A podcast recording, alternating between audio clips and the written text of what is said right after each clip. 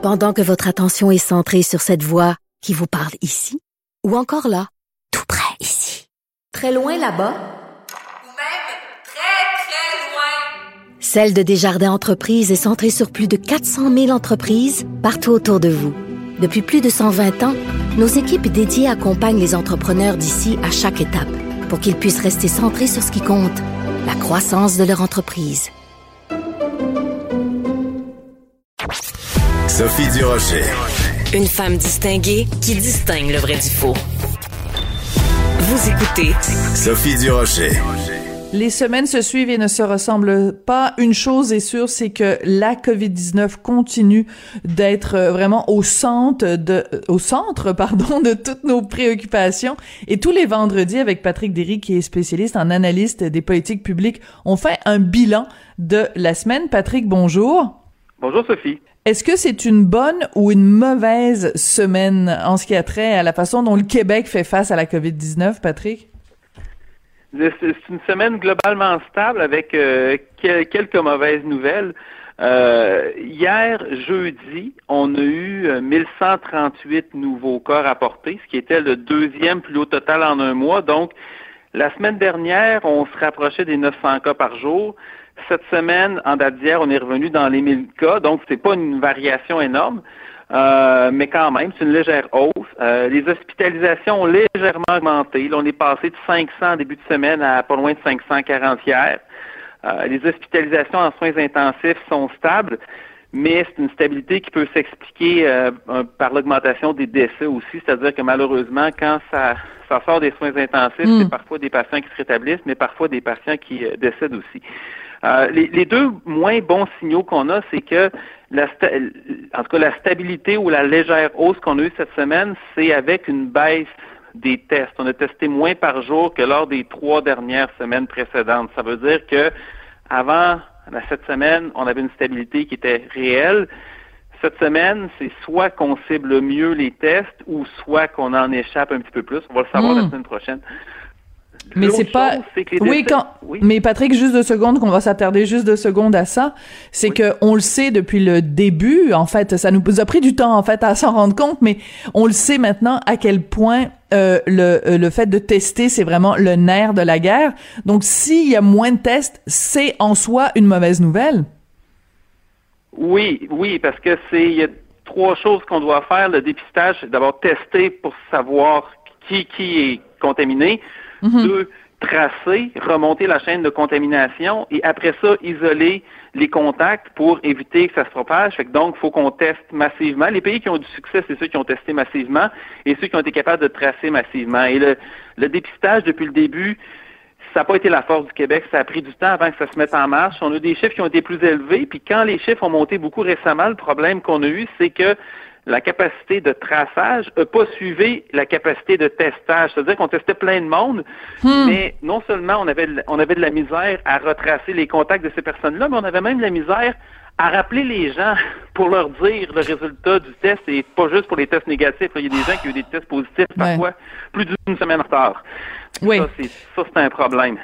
Ouais, ça c'est c'est pas fort parce que euh, ben c'est on le sait que c'est les évidemment les trois T là tester, tracer, traiter. Si on oui, a une exactement. faiblesse au niveau des tests, si on a une faiblesse au niveau du, du traçage ou du retraçage et que on a en plus un problème au niveau du traitement parce que bon la capacité euh, de nos hôpitaux à faire face est pas adéquate, ben ça veut dire qu'on est faible au dans les trois T. Bon, euh, c'est pas c'est pas un bilan reluisant reluisant pour le Québec, d'autant plus que normalement on aurait dû apprendre des leçons du printemps et on aurait dû selon moi et je suis sûr selon toi aussi euh, profiter de l'été pour établir une, procédure vraiment béton pour s'assurer qu'avec la deuxième vague et les tests et le retraçage se fassent de façon exemplaire. Mais ce que tu nous dis, c'est que c'est pas le cas. Écoute, un autre sujet dont je veux absolument parler avec toi, c'est que mardi cette semaine, le premier ministre François Legault euh, s'est levé, s'est prêté au jeu des comparaisons. Et c'est toujours un peu dangereux quand quelqu'un en autorité fait ça, quand il compare le Québec à la façon dont d'autres, euh, tu sais, parce que des fois, quand on se compare, on se console. Quand on se, quand on se regarde, on se désole. Puis quand on se compare, on se console. Mais on peut dire que François Legault a un petit peu une comparaison sélective. Là, il compare avec euh, ce qu'il veut bien comparer. Oui, c'est drôle parce que au printemps, quand les comparaisons étaient pas favorables, M. Legault aimait vraiment pas ça, puis trouvait toujours des façons de dire qu'on peut pas faire des, des comparaisons. Il le dit encore cet été, il s'époumonnait à dire que c'était pas pareil ailleurs, qu'il y avait différentes choses. M. Arruda le dit aussi. Écoutez, donc, mardi, M. Legault a nommé cinq pays en point de presse pour les décès depuis la première, la deuxième vague là, qui, qui fait commencer au 1er mhm. septembre, ce qui n'est pas une date qui est déraisonnable. Euh, il a donné les chiffres pour le Royaume-Uni, la France, les États-Unis, la Belgique et l'Espagne. C'est parmi les cinq pays d'Europe qui sont les plus durement frappés. Donc, mm. ils sont essentiellement, ils ont environ deux à trois fois plus de morts que nous en proportion de la population depuis le début de la mm-hmm. deuxième vague. Monsieur Legault, par contre, a oublié de nommer, de donner des chiffres pour les pays où ça allait mieux. Il n'en a pas nommé un seul. Il a nommé l'Allemagne sans donner les chiffres et, il n'a pas donné aucun autre pays. Donc, il aurait pu parler de l'Allemagne, il aurait pu parler de l'Australie, il aurait pu parler du Japon, de la Norvège, de la Corée du Sud, qui ont une fraction de notre mortalité et sans même se forcer, il n'y avait même pas besoin traverser l'Atlantique, il y avait juste à traverser la rivière Outaouais. c'est en Ontario, hein? on a, hmm. on a deux à trois fois moins de morts qu'ici depuis le début de la, de la seconde vague. Euh, en Alberta, quoique les cas ont fortement augmenté là-bas, mais la mortalité est quand même beaucoup inférieure. Puis à Colombie, Colombie-Britannique, c'est une fraction. Donc, c'est, c'est, toujours, c'est de la politique. On est défensif sur le bilan. Hmm. C'est un peu des tactiques de diversion. Et c'est le genre de comparaison qui peut venir te mordre le derrière à un moment donné. Hein. J'aime bien l'expression.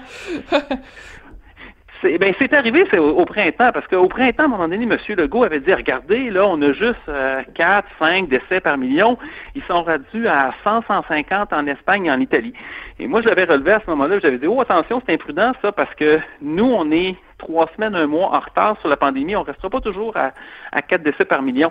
Puis, il avait fait le lendemain le même genre de comparaison avec l'Allemagne et les États-Unis. Puis on sait mm. ce qui est arrivé par la suite, c'est que les décès ont augmenté au Québec. Puis on, on s'est ramassé dans les mêmes dans les mêmes eaux que tous ces pays-là, puis même beaucoup plus élevés. Et là, les décès continuent d'augmenter au Québec parce que les décès surviennent à peu près un mois après les, les cas. Donc là, on est sur un plateau de cas depuis autour d'un mois, autour de 1000 cas. Les décès, il y a un mois et demi, on était à 2, 3 décès par jour. Là, on est rendu en moyenne à 23 décès par jour. Mm-hmm. Est-ce que ça va augmenter? On ne le sait pas, mais si le plateau se maintenait, s'il n'y avait pas d'augmentation et que le plateau se maintenait pendant un mois, ben ça veut dire que pour le prochain mois, on pourra avoir 6 à 700 décès de plus. C'est énorme. C'est quand même considérable. Pour donner, pour donner une idée, là, en 2019, il y a à peu près un peu moins de 350 personnes qui sont mortes sur les routes du Québec. Donc, ça hmm. voudrait dire qu'on pourrait avoir au cours du prochain mois le double du bilan autoroutier d'une année. C'est quand même pas mal. Ouais, c'est mais j'aime ça, tu vois, on, disait que c'est dangereux dans le cas de François Legault de faire des comparaisons, mais toi ta comparaison est, est, est, valide, c'est-à-dire que l'image de, de, du nombre de personnes mortes sur les routes, c'est une image que tout le monde peut comprendre. Et quand on le compare en effet avec euh, avec euh, les morts de Covid, ben on se rend compte que oui, à deux fois plus, c'est en effet assez euh, assez inquiétant. Écoute Patrick, j'ai envie de te poser la question, qu'est-ce qui se passe au Saguenay? Oui, en effet. Et le, Saguenay, là, on, on, se replace là, il y a un peu plus qu'un mois, là, c'était la seule région au Québec qui était dans le vert. dire, il se passait rien là-bas, tout allait bien. Ben, ah, J'exclus le nord du Québec, là, qui est dans une situation à part, mais on parle des, régions un peu plus peuplées puis en contact avec le, reste de la province de façon plus fréquente. fréquente. Euh, c'était la seule région qui était dans le vert. Et là, ça s'est mis à monter, monter, monter, monter, et ça l'a explosé. Euh, on va voir les chiffres d'aujourd'hui, mais sans faire de prédiction, si les hausses des derniers jours se maintiennent, on pourrait dépasser les 300 cas par million d'habitants. Ça, ça veut dire quoi, ça? Le seuil de la zone rouge, là, à partir duquel on met des mesures plus sévères en place, c'est 100 cas par million. Donc, au Saguenay, on est presque au triple. Et euh, quand Québec, c'est énorme. Québec qui a été durement frappé, la Naudière, le plus haut qu'ils sont allés, c'est à 250. Et là, le Saguenay s'en va vers les 300. Les 300. pour l'instant, il n'y a pas de signe de... De ralentissement. Mais écoute, Patrick, on, explique ça comme...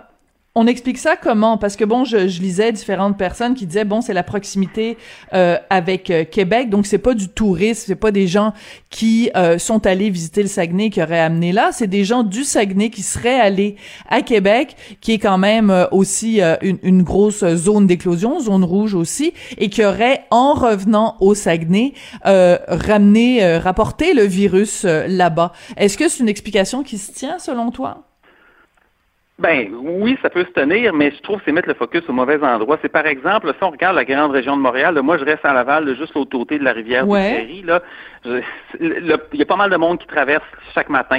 Puis euh, Montréal et Laval, c'est stable depuis quelques semaines. Pourquoi? Parce qu'on a fait attention, on a envoyé un signal assez fort, on a mm-hmm. fait des mesures de mitigation. Euh, je pense qu'il est arrivé au Saguenay, c'est simplement qu'on a laissé les choses aller. On a fait la même chose qu'à peu près partout au Québec, puis en Occident aussi, il faut le dire, cet automne. On a attendu trop tard. On a espéré que ça ne montrait pas. Et au mm. Saguenay en particulier, là, moi je me rappelle, j'avais noté le 19 octobre, j'avais noté le Saguenay est maintenant mm-hmm. statistiquement dans le rouge. Et là, après ça, chaque jour dans mes bilans quotidiens, je notais, OK, là, ça fait deux jours, là, ça fait trois jours, là, ça fait quatre jours. Quand la santé publique a finalement décidé de classer le Saguenay en zone rouge, ça s'est arrivé le 30 octobre pour le lundi suivant. Ça veut dire qu'il s'est mm. passé deux semaines. Fait que le Saguenay était classé rouge, là, pas quand il était à 100 cas par million, mais quand il était à 200 cas par million. Donc, c'était trop tard. C'est, c'était, c'était un petit peu trop tard. Puis là, ce qui arrive, ben là, le virus est partout. Euh, ouais. mais, mais c'était peurant. Euh, c'était peurant ce que tu dis, euh, Patrick, parce que si, en effet, ce que les, ce que les autorités nous disent, c'est qu'ils surveillent, qu'ils font une sorte de monitoring très, très précis, qui suivent vraiment les cas à la loupe et que dès que, justement, on a atteint un seuil critique, que automatiquement, cette zone-là est déclarée zone rouge. Or, ce que tu nous démontres vraiment de façon factuelle, c'est que si toi, le 19 octobre, tu tires la sonnette d'alarme, comment se fait-il que les autorités de la santé publique sont pas capables elles-mêmes de faire le même constat que toi le 19 et qu'on attend au 30 et qu'en plus le 30, on l'annonce simplement pour le lundi suivant? Écoute, je ne le sais pas. Puis ça a été la même chose pour Québec, parce que Québec, ça a pris quand même quelques jours aussi avant qu'il soit. C'était moins long que ça le délai, mais il y a eu quand même un certain délai avant que Québec soit déclaré dans le rouge. Le problème, c'est qu'on ne le sait pas parce que est-ce que c'est plus la santé publique locale probablement qui voulait qui n'était pas prête à passer. dans ce cas-ci, la santé publique nationale euh, était d'accord avec ça. Euh, comme il n'y a pas de trace écrite de rien, on ne sait pas qu'est-ce qui se passe. Le, docteur Arruda et M. Legault refusent de rendre public les avis de la santé publique. En fait, on, il y en a peut-être même pas des avis. Là, je veux dire, c'est peut-être des discussions informelles dans la cellule de crise du premier ministre, peut-être des envois de courriel, mais on ne sait pas qu'est-ce qui se passe. Mais une chose est sûre, c'est que on a attendu très longtemps. Euh, on ne mm. sait pas les critères qui sont précis. Et il y a aussi probablement le fait, un autre facteur qui doit jouer, c'est qu'on le voit, la, deuxième vague, ça se passe plus, c'est plus, ça frappe plus fort à l'extérieur des, à l'extérieur de Montréal, c'est-à-dire dans toutes les régions qui ont, qui ont eu ça un peu plus facile lors de mm-hmm. la première vague, puis tu sais, qui étaient peut-être un peu moins préparés. Puis moi, je, repense à ce que euh, la docteur Joanne New, là, qui est euh, l'ancienne présidente de, de Médecins, sans, frontières, mm-hmm. c'est ça, c'est une, sommité mondiale en matière de pandémie qui en a combattu plusieurs sur le terrain, dont, dont l'Ebola notamment. Et elle, elle avait dit que la, la deuxième vague frapperait plus fort hors de Montréal. C'est ça qui est en train de se passer. Oui, c'est ça. Euh, écoute, depuis le début de tout ça, moi je trouve que Joanne Liu c'est comme une espèce de phare dans la dans la dans la pénombre. Euh, le nombre de fois où elle a eu euh, énormément de, de jugements, que ce soit prémonitoire ou que ce soit un rappel à la à des principes de base, et c'est quand même absolument, tu sais, j'avais fait une entrevue avec elle au, au, tout début quand on avait appris que bon, elle avait offert ses services et que c'était fait euh, en fait une fin de non-recevoir là de la part du gouvernement. Je trouve qu'il y a là euh, un, un, un, cerveau mal utilisé ou en tout cas une compétence sous-utilisée, disons-le, disons-le comme ça, pour rester poli parce que sur le dossier de Joanne New, euh, je pense qu'il y a beaucoup de gens euh, qui euh, qui trouvent que ça ça aurait pu être beaucoup mieux géré. Écoute, je veux revenir sur euh, ah. Montréal parce que évidemment hier Mylène Drouin donc de la direction de la santé publique de Montréal, il y a un document qui a, qui a fuité comme par hasard dans les médias. En fait, c'est Radio Canada qui avait eu le document où elle a elle en appelait un assouplissement des mesures. Bon, Christian Dubé, docteur Arruda, François Legault ont dit non, non, non, on le fera pas. je trouve ça bizarre quand même parce que euh, tu sais, je veux dire, euh, Mylène Drouin, elle, connaît Montréal, puis c'est pas Mylène Drouin tout seul sur le coin de la table qui a fait un document. c'est toute la direction de la santé publique de Montréal qui dit, écoutez, euh, il faut briser l'isolement, puis il faut améliorer la santé mentale de notre monde. Comment ça se fait que, Québec lui donne un tel euh, fin de non-recevoir?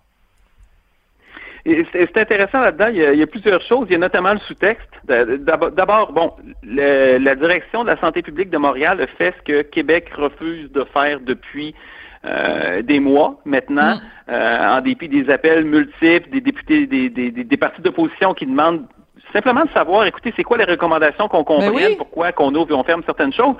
Fait eux, ils l'ont fait. Ils ont fait un rapport de 12 pages euh, avec des sources scientifiques expliquant pourquoi que ça pourrait être une bonne mm. idée de faire certains allègements qui sont rapidement là, deux ménages pourraient se rencontrer à l'intérieur. Les lieux culturels et sportifs, euh, les, les, bars et les restaurants pourraient rouvrir avec un nombre de gens limité.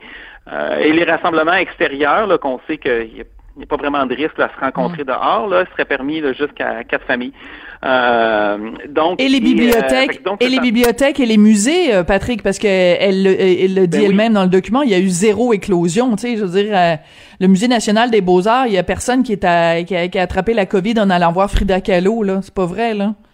Oui, e, e, exactement. Bon, c'est ça. Ça c'est un point qui est central parce que euh, bon, maintenant, la, liste des éclosions est publique. On peut, on, sait qu'est-ce qui se passe. Puis c'est la moitié au milieu de travail, euh, le quart dans les écoles, puis après ça, là, dans, dans le dernier quart, il y en a la moitié, c'est dans les milieux de soins.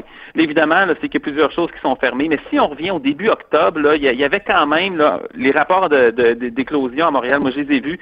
Et le portrait, même quand les bars, les restaurants, les musées, les salles de spectacle et cinéma étaient ouverts, était globalement le même. C'est-à-dire qu'entre les deux tiers et les trois quarts des éclosions avaient lieu où?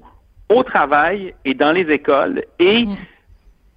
euh, le, docteur Drouin l'avait dit à ce moment-là, il y avait il y avait à peu près rien qui se passait dans les bars et les restaurants parce que les, les, les, propriétaires avaient appris d'une part, puis ils voulaient aussi mm-hmm. protéger leur investissement parce qu'il y en ben a qui vivent ça difficilement. Ils sont pas fous. Et euh, mm. malgré tout, on, a fermé et ça semblait pas basé sur, sur la science. Le, le problème, c'est des endroits où tu es longtemps avec les, les, mêmes personnes, puis il n'y a pas de ventilation, puis c'est rapproché.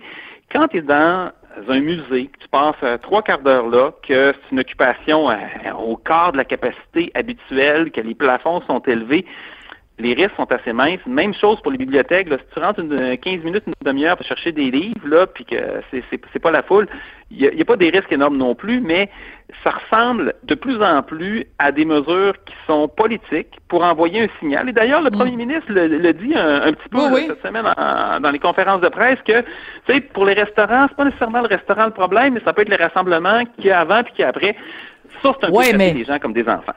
Ben tout à fait. Puis écoute, comme je le disais ce matin à Pierre Nantel, c'est que peut-être que l'argument est valide pour pour les restaurants, mais moi, je veux dire, ça fait des années que je fréquente les musées, j'ai jamais vu une groupe de personnes se rassembler pour euh, fumer un joint, prendre un verre ou euh, s'échanger des microbes à l'entrée des musées ou à la sortie des musées. Tu sais, c'est pas un lieu de party, un musée. Il faut arrêter de dire n'importe quoi. Je veux dire, c'est complètement ridicule et surtout s'il vous plaît, les musées, ça fait du bien à l'âme, ça fait du bien entre les deux oreilles. Oui, dans les gyms, ça fait du bien entre les deux oreilles, mais pour la santé mentale, un musée, c'est quand même un lieu de recueillement, un lieu d'exposition à la beauté, et je ne comprends pas pourquoi ni Monsieur Dubé, ni Monsieur Arruda, ni Monsieur Legault euh, pourraient faire une exception, disons, pour les musées. C'est bien dommage. Écoute, Patrick, merci beaucoup, puis on se retrouve euh, vendredi prochain pour un autre euh, bilan. Bonne fin de semaine. Merci. C'était Patrick Derry, donc, qui est euh, euh, spécialiste, analyste euh, dans les politiques publiques. Vous les retrouvez tous les vendredis. On fait ensemble un bilan de la semaine. Des fois, ça va moins bien, des fois, ça va mieux. Mais toujours avec l'œil de lynx de Patrick Derry, c'est toujours intéressant.